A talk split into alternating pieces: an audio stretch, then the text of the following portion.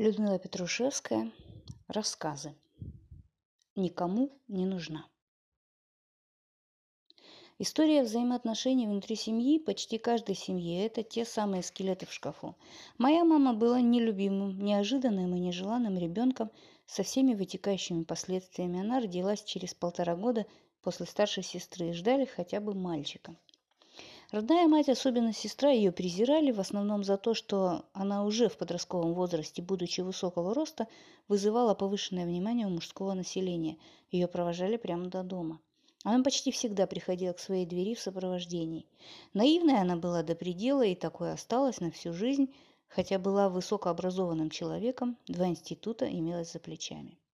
Из Куйбышева, как я уже писала, моя мама сбежала от семьи по вызову в Москву учиться в ГИТИСе. При этом она в анкете не указала, скрыла, что является членом семьи врагов народа, что было преступлением, и что всю жизнь было для нее источником страха. Кроме того, за ней числился еще один грех. Тайно уехав на учебу, она некоторым образом бросила меня. Но ведь не на улице же, оставила ребенка своей матери и сестре. Мать ее как раз не работала, могла заниматься внучкой, а сестра была инженером, получала зарплату и паек на шарикоподшипниковом заводе в конструкторском бюро. Другое дело, что меня им оставили насильно. Подкинули. И когда я досталась им в виде подкидыша, мои родные, бабушка и тетя, на своем языке, язык подпольщиков, так называемый язык придворных, а я его уже понимала, но им не сознавалась в этом, говорили об этом довольно зло, а моей маме говорили, что она за это должна присылать на меня деньги. Тетя уже не работала, ее уволили за опоздание. Хорошо, что не посадили. Она скрылась в психбольнице, как я думаю. Но я-то, несмотря на все разговоры, оставалась верной и преданной дочкой своей исчезнувшей матери, о которой слышала только плохое. Видимо, мои родные злились на нее еще и потому, что вместе с ней исчезли у семьи ее зарплата и надежда на алименты, которые мама, кстати, не получала, потому что вся эта семья была интеллигентская, боязливая, не умеющая добиваться своего и страшно неприспособленная, а надо было подавать в суд из Куйбышева в Москву и так далее. Чем они защищались? Они все время писали письма Сталину. В Москве мама все-таки, как я понимаю, в суд подала и начала получать эти алименты на меня, насчет чего бабушка с теткой прозрели заранее и писали ей письма о присвоении моих, их денег и том, что именно они должны получать алименты и чтобы она посылала их полностью в Куйбышев. А маме самой, студентке без стипендии, есть было нечего. Она честно переводила алименты в Куйбышев, оставляя себе только на еду и на дорогу. Ходила зимой в шинели своего отца. Мама посылала им деньги много лет, уже после того, как забрала меня. Она очень любила свою семью особенно маму. Никогда ни словом их не задела, а всегда знала свою вину. А какова была моя жизнь с бабушкой и тетей? Летом я дома только ночевала. Что хорошего, клопы вши, бабушка лежит горой, молчит – Тетя отсутствует, пытается что-то заработать на пристани. И потому практически все теплое время года я жила на улице среди своих сверстников, но не общаясь с ними. Они и говорили на другом языке, матом. Правда, чаще просто гоняли меня со двора руганью, а если догоняли, то кулаками и пинками. Приходилось убегать в парк в огромный Струковский сад. Я была изгой среди детей нашего двора я не разговаривала, как они, и еще они все-таки были более-менее накормленные, одетые, их мыли хоть раз в неделю, переодевали в чистое. А я даже среди этих небогатых ребят выглядела нищенкой. Всегда, даже в апреле и октябре босая, лохматая, вшивая, грязная. Мокрая от дождя, мокрая, прибежав с речки, у меня нечего было даже отобрать. Однако потом выяснилось, что у меня было то, что взрослые могли бы использовать. Вдруг одна девочка старше меня, Римка, со мной подружилась, неожиданно подошла, стала со мной заговаривать, бегать со мной в Струковский сад, ходила к нам домой, не знаю, сколько ей было лет. Зачем она со мной водилась, со мной голодной, оборванной, презираемой всеми во дворе, я не знала, но была польщена, хотя и чувствовала себя неловко. Ее влияние на меня было так велико, что я, свободный человек, превратилась в полностью подчиненное существо. Так бывает у детей со старшими друзьями. И вот произошло то, ради чего она со мной, наверное, и стала дружить. Она сказала, что если пойти с мальчиками за сараи, то они всегда будут меня защищать и не дадут бить другим. Они будут мои мужья. Я понимала, что речь идет о чем-то нехорошем. Я стыдилась, долго возражала, не соглашалась, но подруга вдруг сообщила, что я такая понравилась одному огольцу. Я понравилась. Это было первый раз в жизни. Я никому не нравилась. Меня всегда били и гоняли. А бабушка с тетей всегда были мной недовольны, особенно в своих разговорах на языке придворных. И я как-то растерялась и застеснялась. Римка сказала, что и сама нравится еще одному, и эти двое будут наши мужья. И однажды она повела меня за сарай, а там нас ждали два пацана, по-местному два огольца – они, как и все ребята, были в трусах, подруга была тоже в трусах и в платье, а у меня трусов не имелось. Я ходила в майке, завязанной между ног узлом, и в сарафане. Это вызвало какие-то разговоры у подруги и тех ее женихов. В конце концов, мне было велено снять с себя все и лечь. Я не согласилась и хотела уйти. Никому я тут понравилась, все вранье. Эти два огольца меня так же гоняли и били во дворе, как все. Тогда Римка разрешила мне лечь в чем есть, но надо было отодвинуть рукой майку – Потом она сняла трусы, мужья сделали то же самое, и она легла первая. У мужей Стыдно было смотреть, висели внизу живота такие маленькие фигушки. Мужья явно стеснялись и загораживались ладонями.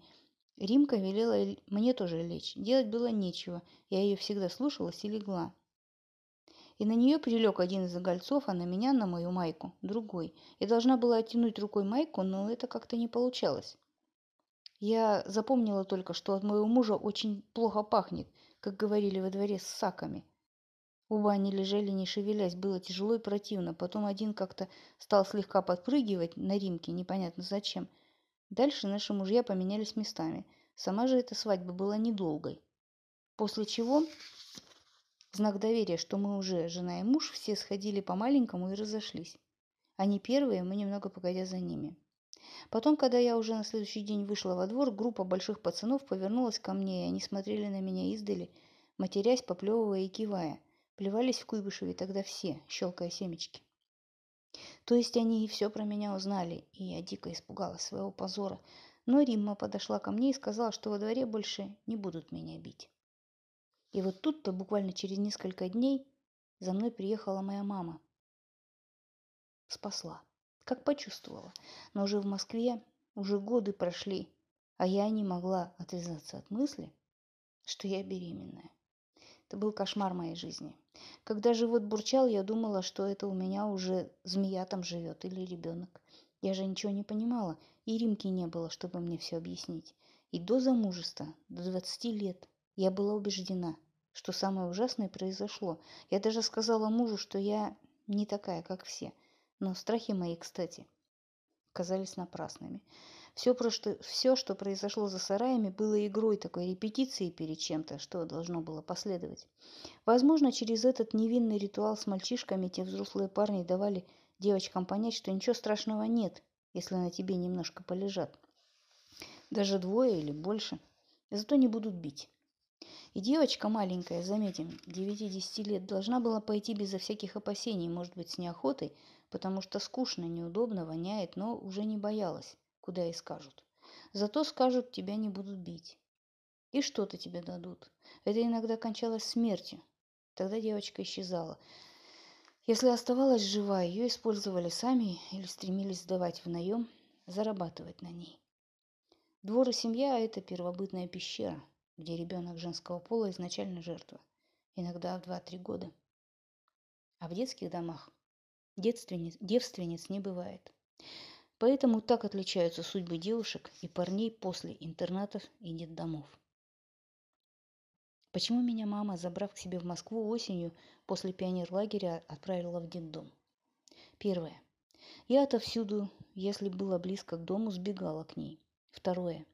Мы ведь спали под столом у деда, и когда он приходил ночевать, а комната у нас была 12 метров, и в ней 5000 книг, это была дедова Николая Феофановича библиотека, деваться-то было некуда, надо было сразу нырять под стол.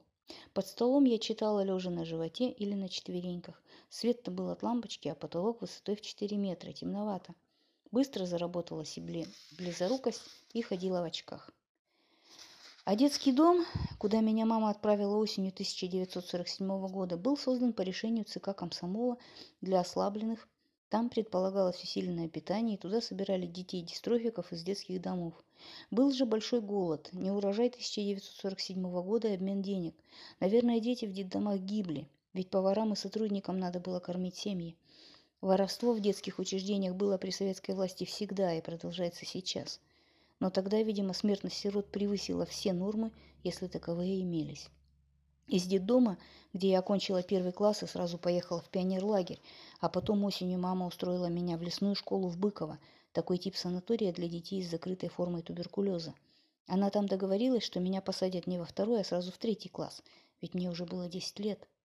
Ну и начались проблемы с арифметикой. Целый год деление, умножение больших чисел пропущен. Сразу поделить 150 на 15. Но как? Уголком. Каким таким уголком? И, конечно, ни ленточек, я ходила с косичками, ни расчески, ни целого чулка. Очень быстро у меня не осталось, пуговицы отлетели. А уж про вечные сопли и лохмы на голове и говорить было нечего. И все время меня били и издевались надо мной. Дело даже дошло до того, что учительница заподозрила неладное. Совсем у меня был забитый вид, наверное. И она при всем классе сказала, не трогайте ее. Она гений. Имея в виду, что я перешагнула через класс из первого сразу в третий. И когда закончился урок, и мы должны были строем идти в столовую, все присмиревшие мои враги ждали, пока я первая встану от парты, выйду и возглавлю строй. Я вышла и возглавила, и повела эту колонну недругов обедать, но почему-то для большей торжественности захромала. Однако этого хватило ненадолго. Мне гения не простили. Драки начались тем же вечером. Прямо на лестнице мне хорошо сверху дали по затылку. Я кинулась на обидчика с диким криком, опрокинула. По-моему, он ошалел от такой реакции. Обычно я старалась убежать. Сволокла вниз, села на него верхом и колошматила, а сама громко рыдала. И чего я, победитель, плакала? Сама не понимала но запомнила это на всю жизнь. Отметки у меня были плохие, однако моя мама, она все время меня спасала. Это была ее жизненная цель. Была убеждена в том, что мне полагается самая лучшая школа Москвы.